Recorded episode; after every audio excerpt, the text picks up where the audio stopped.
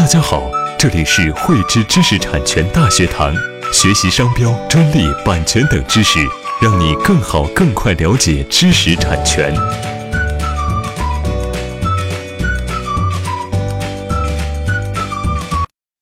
我们曾经啊遇到了这样一个客户，他在很多年前呢就有有生产的某款产品，并且呢已经在市场上有进行了相当长一段时间的销售，但是呢当时就并没有立即去申请专利。后来呢，同行当中呢就有很多人开始去模仿他的这个产品。当时呢这个客户没有在意这样的一些事情，后来在这群模仿者当中啊，就有一个人去偷偷的拿他这个产品相关的技术呢去申请了一个实用新兴专利。这个实用新兴专利申请呢，也获得授权。在授权之后呢，这个模仿者反过来就拿他的这个专利去起诉我们的这个客户。这个时候呢，我们的客户啊就比较慌张，不知道怎么去处理这个事情才好。按照呢，我在我们专利诉讼的案件当中，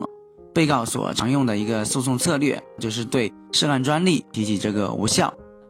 专利无效，它审理的一个周期比较长，后面可能存在的一些行政诉讼的一个程序。加起来呢，将会使整个的一个诉讼程序呢拖延上好几年，这样呢，将有可能会给我们无辜的被告啊带来严重的损失。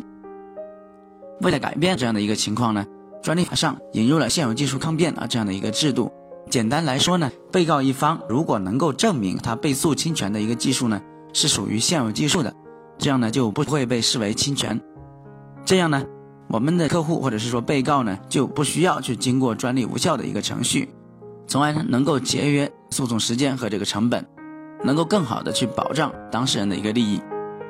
为了更好的来了解现有技术抗辩，接下来呢，我们从如下几个方面来简单的介绍一下现有技术抗辩。首先呢，在现有技术抗辩当中啊，我们去进行比对的一个对象呢，应当是被诉侵权的一个技术和现有技术，而不应当呢是拿现有技术和这个涉案的专利技术进进行比对。其次呢。现有技术的一个范围，参照呢专利法第二十二条的一个规定。现有技术呢，就是说是在专利申请日前，在国内外为公众所知的一个技术。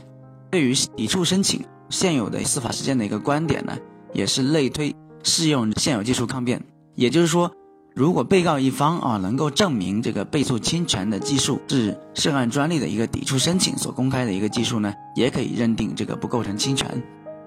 再次呢。对于现有技术抗辩，一般是参照新颖性的一个单一对比原则。原则上，现有技术抗辩呢，只能与一项现有技术去进行比对，而不能去进行结合。对于属于公知常识的一个简单组合的一些特征呢，是可以去突破一项现有技术的一个限制。最后呢，对于判断的原则，现有的这个司法解释和司法实践，均是认为这个相同或者是等同的一个原则呢。都适用来判断这个被诉侵权技术是否属于现有技术。以上呢就是对现有技术抗辩的简单的一个介绍。在实践当中呢，在遇到专利侵权诉讼的时候呢，除了宣告涉案专利无效的一个策略之外，我们呢也可以根据实际的一些情况去选择合适的一个诉讼策略。比如说呢，采用这个现有技术抗辩的一个策略。如果我们能够成功的去举证被诉侵权的技术属于这个现有技术。就可以呢，在相对较短的一个时间内呢，去结束诉讼的程序，避免呢遭遇这个冗长的一个专利诉讼程序，而导致呢赢了官司输了市场的一个不利后果。喜欢慧知课程内容的朋友，欢迎转发分享或在节目下方留言，还可以与我们老师进行互动哦。我们将每周定期更新课程，更多知识请关注慧知知识产权微信公众号。我们下期再见。